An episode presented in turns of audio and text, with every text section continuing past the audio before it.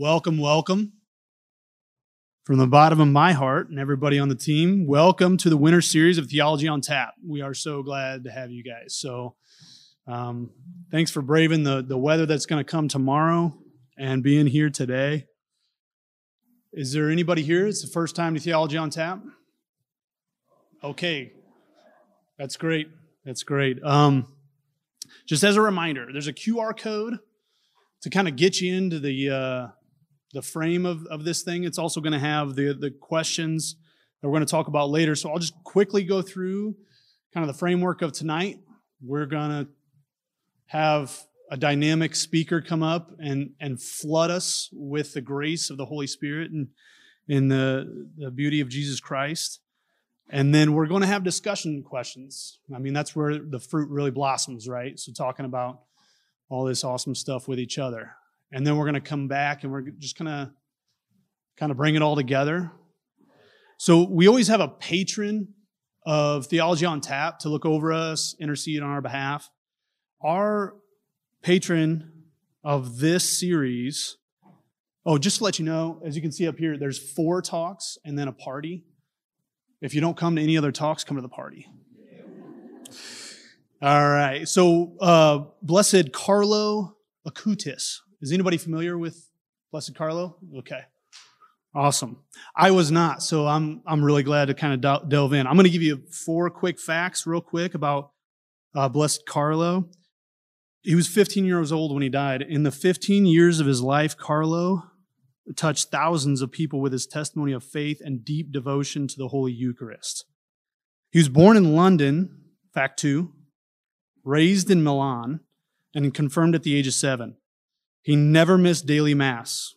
His mother, Antonia, recalls as a little boy, especially after his first communion, he never missed the daily appointment with the Holy Mass and the Rosary, followed by a moment of Eucharistic adoration. Amen.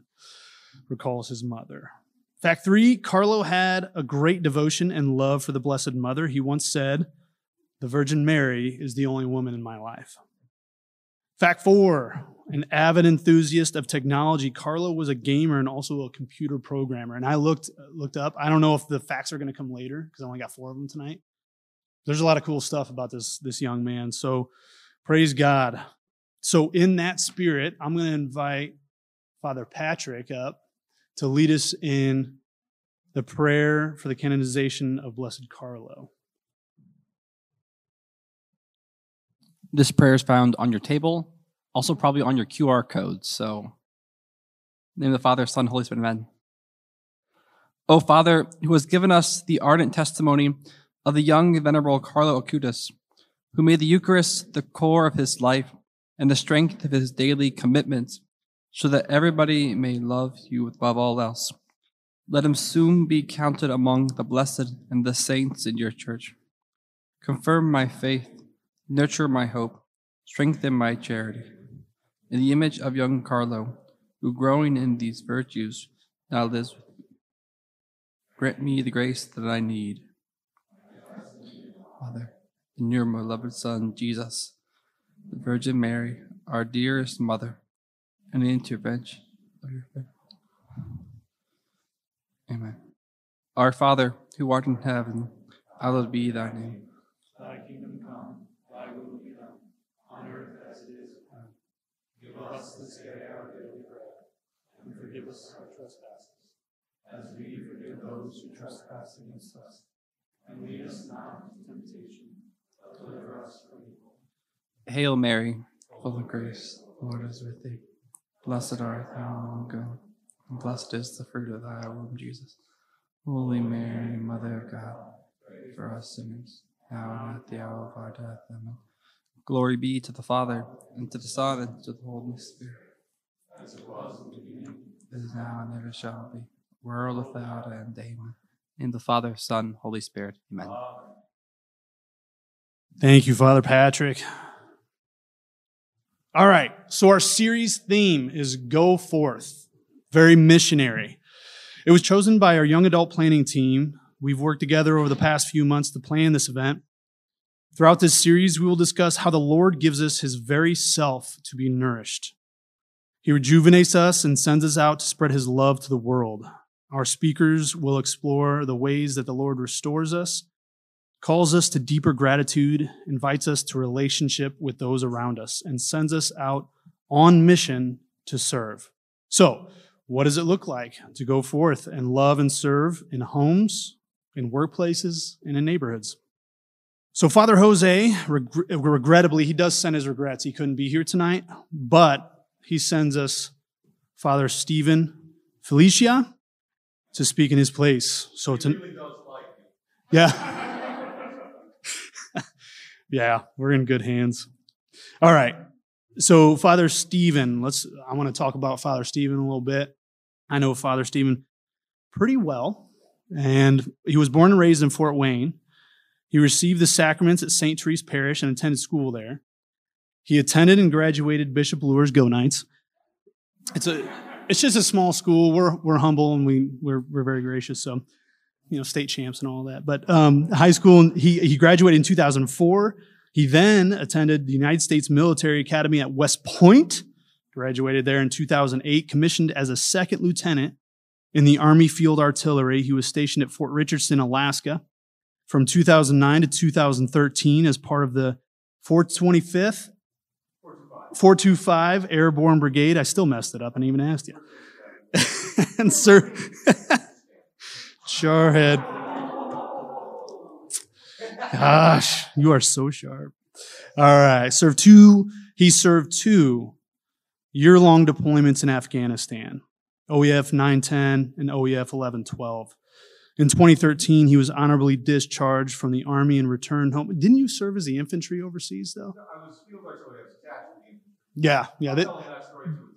We're gonna talk all about gratitude tonight. I'm very grateful. I had to throw that. I'm, I'm infantry, Marine, so infantry, we live together. So, all right. He was honorably discharged in 2013, returned home, throwing himself on the mercy, mercy of Bishop Kevin Rhoades. He was accepted into Mount St. Mary Seminary in Emmitsburg, Maryland, and upon graduating that fine institution was ordained 6 June 2020.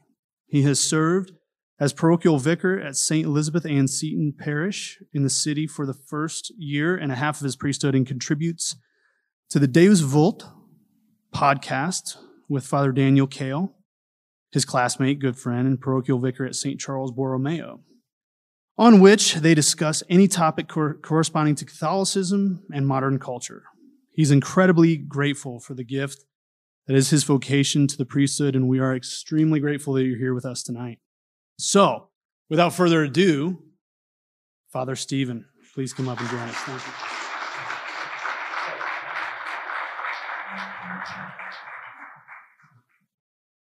One treats the Marines like brothers.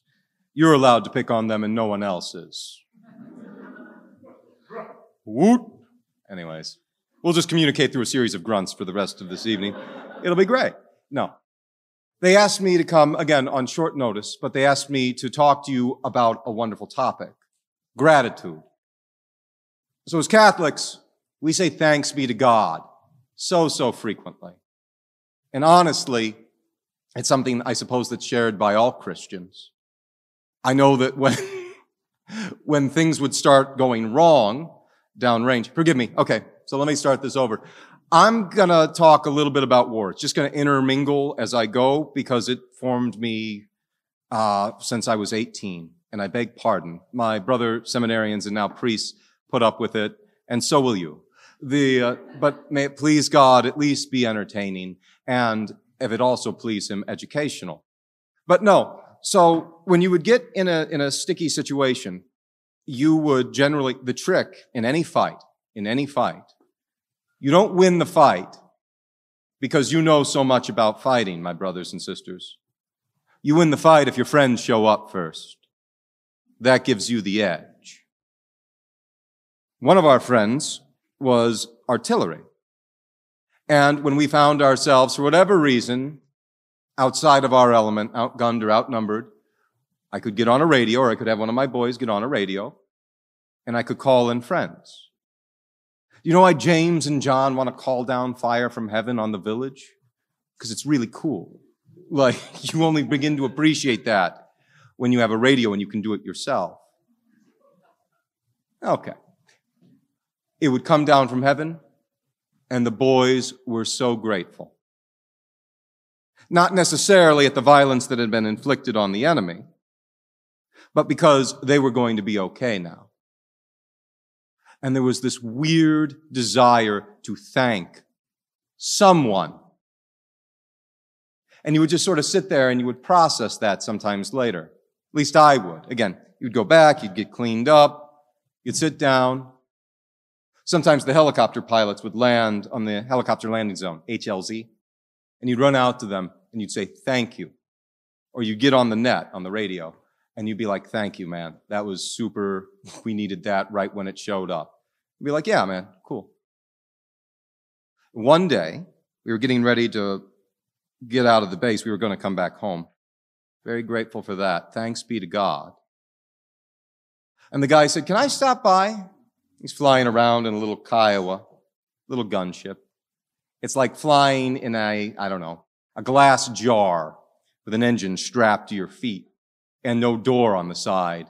It's one of the most gutsy things you could imagine. You're really trusting like physics not to betray you. And you're like, yeah, man, sit down. All right, let's do this. And he comes down and I run out to him and I was like, I got something for him. I reached into my pocket. I had some coins. So in the military, you strike metal coins and they've got like different designs on them, guns, tanks, whatever. The boys having a good time. It's fun. And I was like, I'm going to give these to him.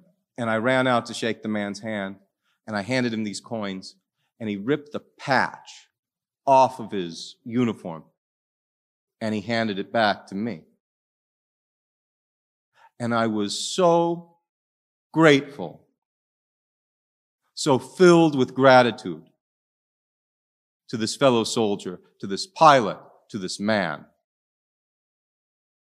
for what he had done for me and mine over the course of a year, helping us out, keeping us hale and whole,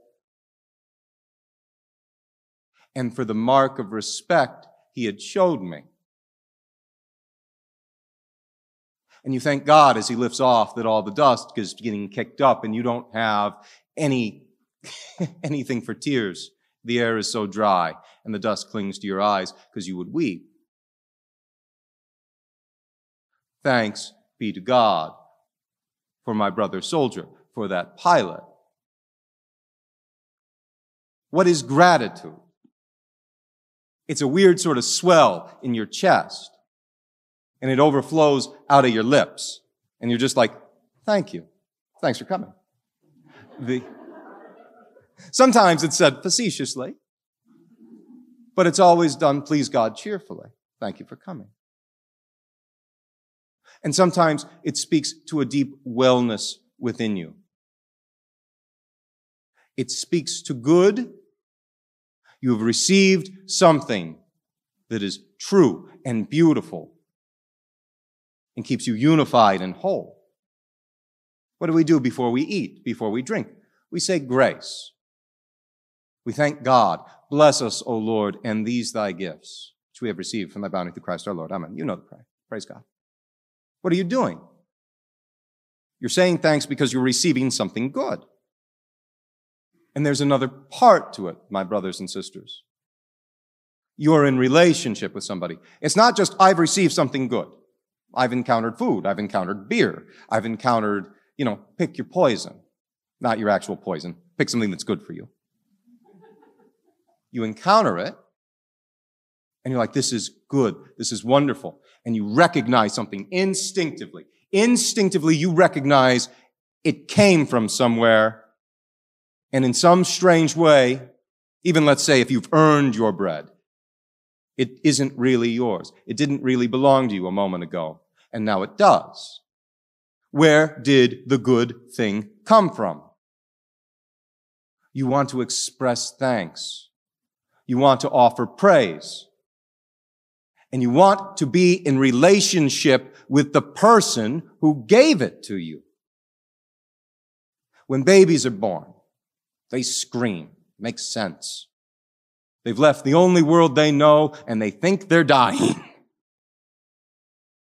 And suddenly, though, they're placed in the arms of their mother and they quiet right down. Maybe not immediately, but shortly thereafter. They just have to process something.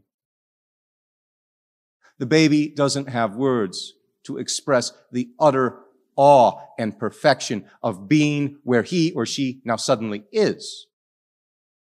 But what are they encountering? They're breathing. They haven't done that in their lives. There's this thing called light that they've been barely perceptive of, probably. And now it's everywhere. And what's it doing? It's allowing them to see. That wasn't happening in the womb. And the air has a completely different feel because they're no longer immersed in liquid. And there must be something wondrous about that. Just wait till they encounter taste. You've been doing it since you were born. You still can't quit. It's wonderful. And those are just their senses there's this whole other person that they've been in union with. But it's only now, you know, they saw indistinctly, as if in a mirror darkly. But now they are beginning to know as in fact they are known.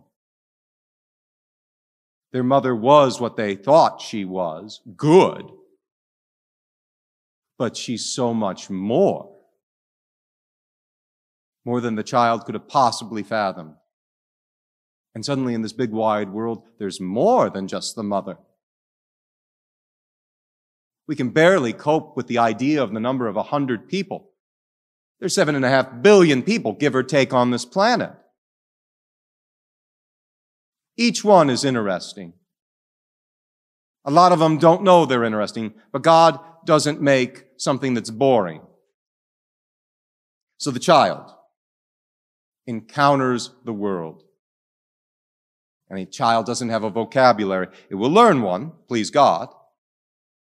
But the child encounters the world. If the child had a vocabulary right then, gratitude. Thank you. I have encountered something that is good. And now my heart rises up and I change. And all I want to do is sing. The baby will start to smile. Why? Well, the parents, please God, are smiling at him or her. But there is a return being made, instinctive, as if made to do it. The simplest thank you of a child, the twisting of the upper corners of a lips, and a little giggle or laugh. And already, humanity is somehow bettered by both the receiving of a gift and by the giving back. That is the meaning of gratitude. It is the beginning, my brothers and sisters, of every prayer. Every prayer begins with gratitude even the ones where you're just asking for more. Even the ones where you're just begging God to make it stop. As some of you might be doing now. That's okay. That might be the last joke. I have no idea. It just happens. Gratitude. What is it? It's praise. It's thanksgiving. It's asking, it's wanting, it's this desire to be in connection with the very good of the world. And through that world to keep going higher. Why do I begin with the baby? One, because nothing fills you more with wonder.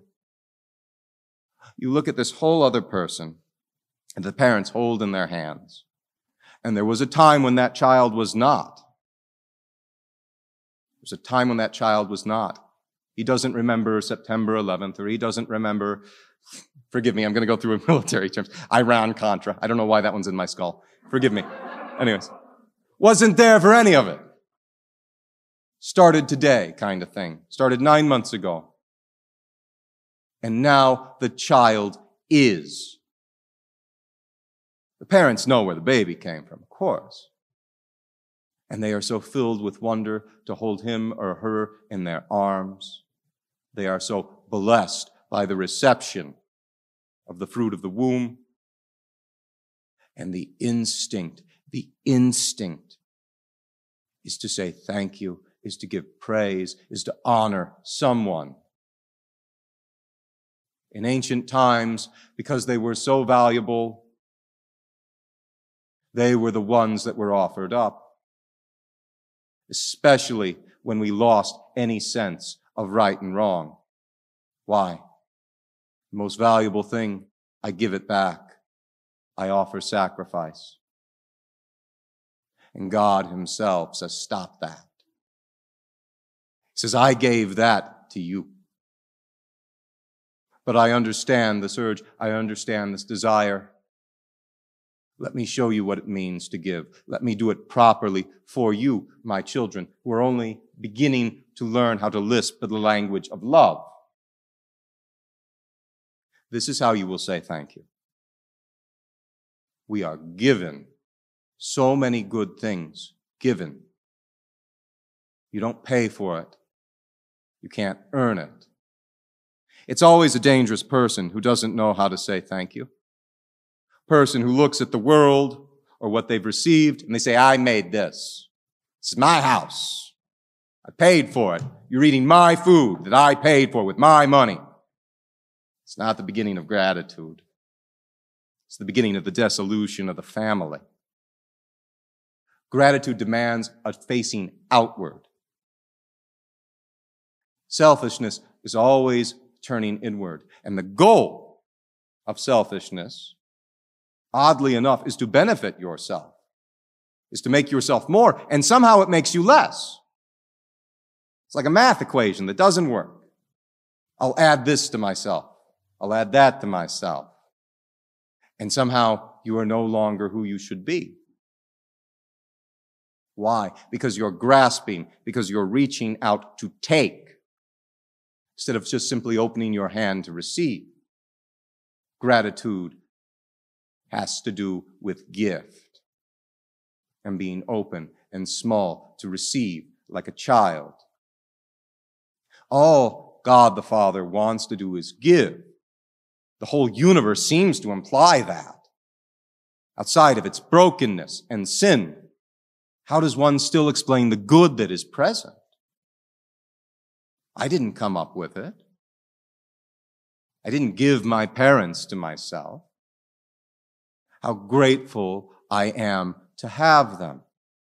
How much I want to be in relationship with them. And if I can, to somehow pay them back.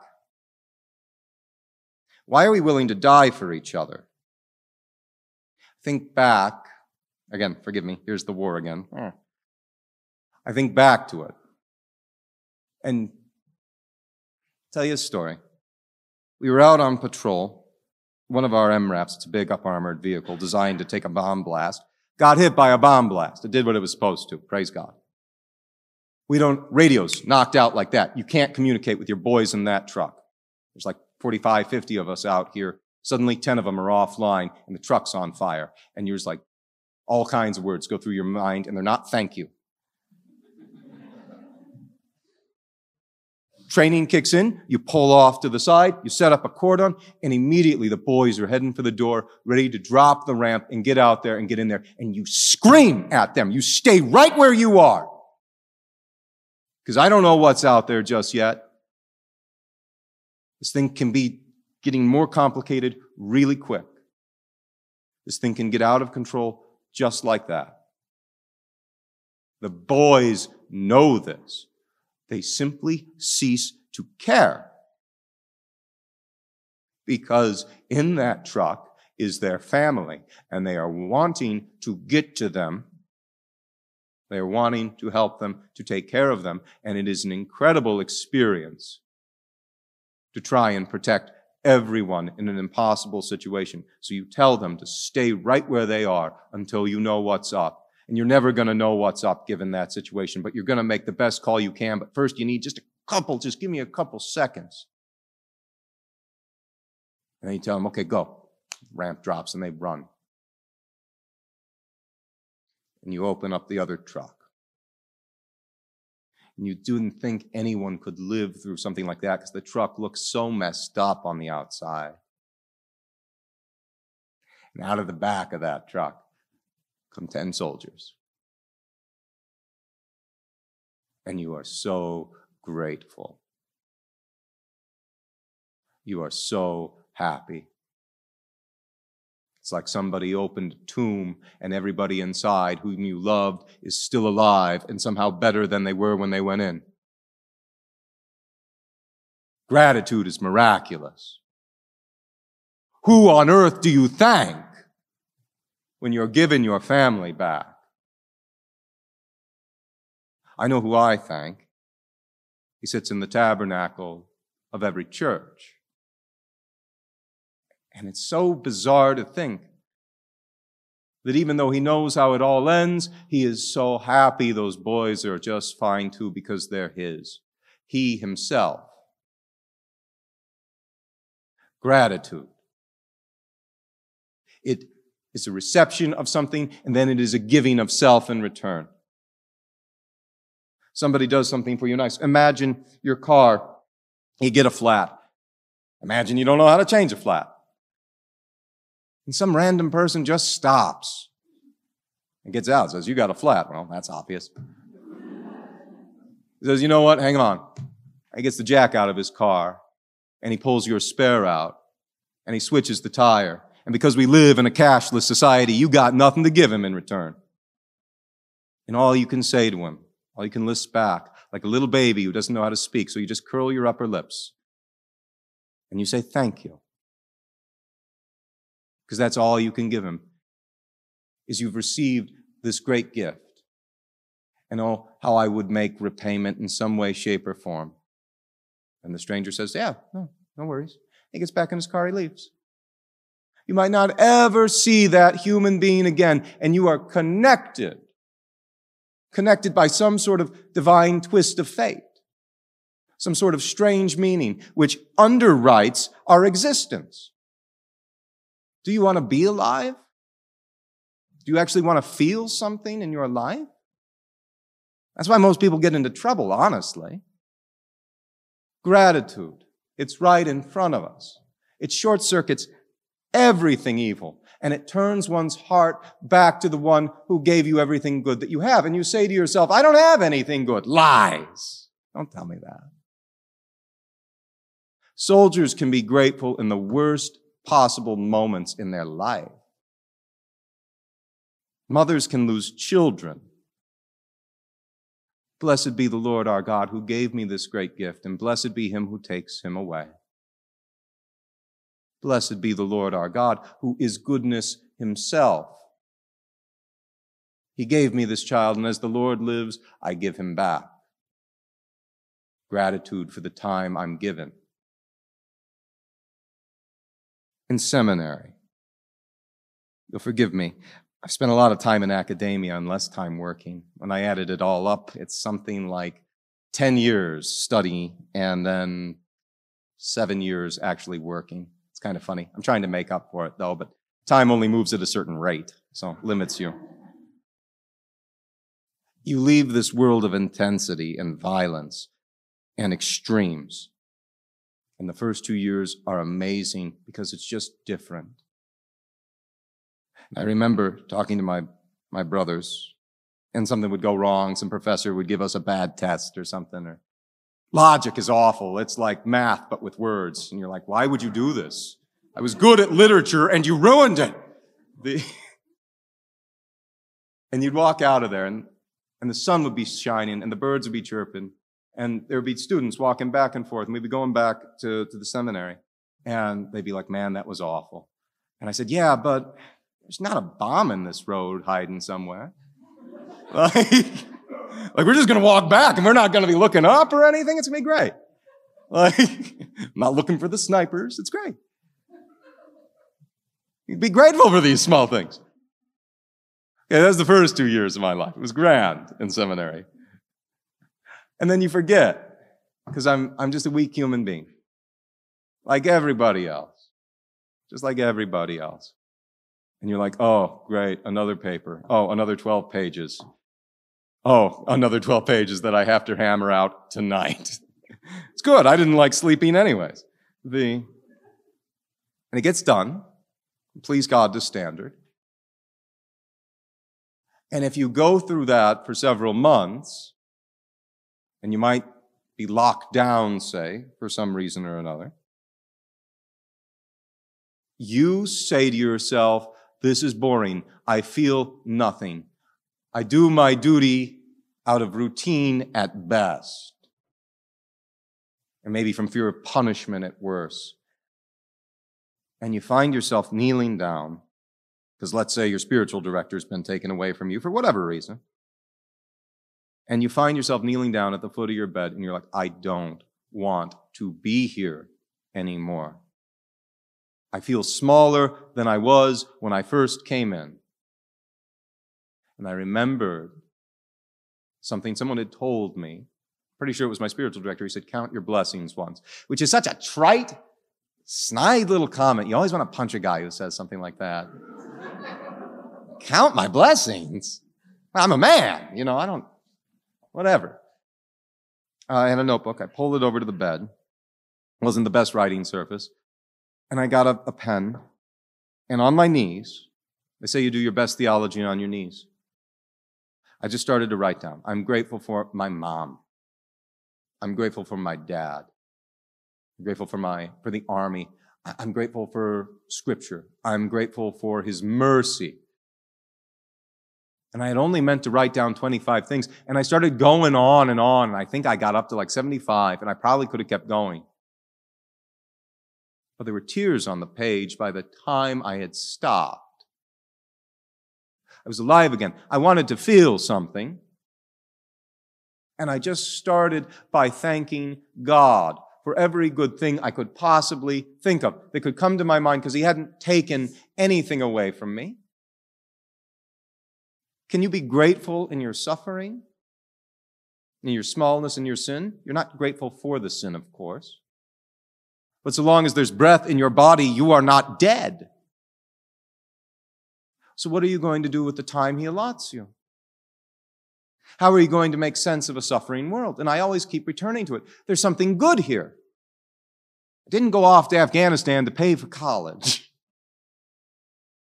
I went off because I loved my family. I loved my country. And a country is nothing more than a collection of families.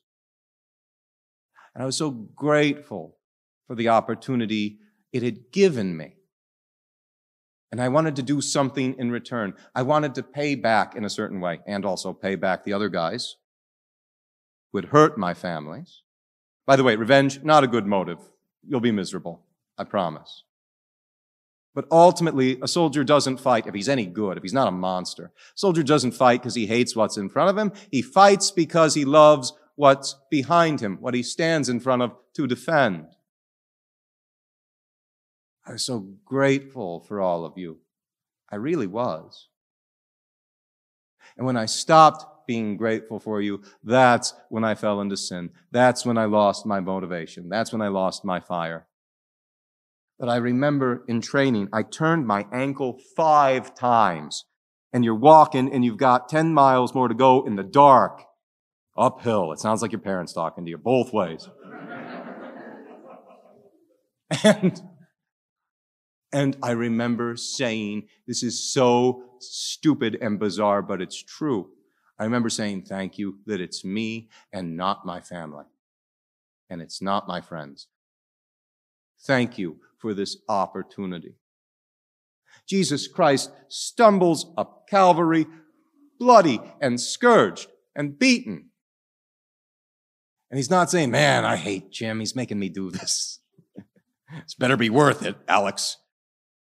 He says, Oh God, my Father, thank you for Alex. Thank you for Jim. Thank you for these, my brothers and sisters, who do not know what they are doing and who have been lost. He gets up to the top of this hill, and his blood loss is extreme. And his head must pound like the worst migraine in the world because somebody crushed a crown of thorns into it. And they throw the cross down on the ground and they shake the stakes, the nails which they're going to hammer through his hands and his feet. And he's not happy that he gets to lie down and rest. He's happy that he gets to lie down and truly begin. The church fathers said that the Christ jumps on his cross like a bridegroom jumps into his wedding bed. We call the most holy sacrament the Eucharist. It means thanksgiving. What are you grateful for? For the reception of something good that you couldn't earn, that comes out of the blue. That makes you so especially grateful. And you want to be in relationship with those goods, with that good, with that person, with a trinity of persons. And one of those persons becomes flesh and blood, and all he does is give in his 33 years on this earth. That's all he does. And he is more alive than any of us. Woman comes in. He's at a party. They're eating and drinking, praise God. And everybody in that room knows who that woman is. She's one of those. She heads over to him and she starts to cry because she has so much of the world's gifts and she knows she has nothing. All her lovers, all her clients, they've given her enough money for an expensive, sweet swelling perfume. She doesn't want it. It's cost her too much. And her tears start to roll out of her eyes. Because here's somebody who actually loves her. Gratitude, gratuity. She breaks open the ointment pot, which is partly her livelihood, and she pours it all out. She doesn't just do drip, drip, drip. All of it. Done. One go. How much can I give you? It's nothing in comparison. All on the feet of this traveler. And that rustic rabbi looks at his host and he says, Simon, I have a question for you. And he says, Suppose two men had a debt, and one owed $50 and the other 5000 And the man they owed it to forgave it both. Who loves him more? And Simon the snide Pharisee says, well, I suppose the one who had the larger debt. He says, bingo. He says, you see this poor girl? You didn't, you know, anoint my feet when I came in. She hasn't stopped bathing my feet in her tears and she wipes them with her hair. You didn't give me a kiss. She lavishes them upon my feet. Nothing to anoint my beard or my head with. She's anointed my feet. And he looks at her and he says, Go your way. Your faith has saved you. Your sins are forgiven. More valuable than any ointment pot. Eucharist means thanksgiving. In comparison, what could she possibly give? Nothing. What has she received? Everything. It's the same in every confession. I absolve you from your sins in the name of the Father, and the Son, and the Holy Spirit. Go in peace. Thanks be to God. And in the Eucharist. What is the source of that forgiveness? It's that summit of the hill of Calvary. It's the God man hanging upon a tree and pouring himself out most precious blood. Present on every altar and in every tabernacle in the Catholic Church. The Eucharist. What do you do when you come into His presence? Do you say thank you? Does it move your heart? Brothers and sisters, I tell you truth from my own experience. It can, and it will, and it ought to be. Because He made you and He made me, and He takes us from childhood on into eternity. And He never stops giving. And your heart must always be responding, for it is the beginning and the end of every prayer, whether in sadness or in joy. Blessed be the Lord our God. Thanks be to Him who saved me. God bless you this evening.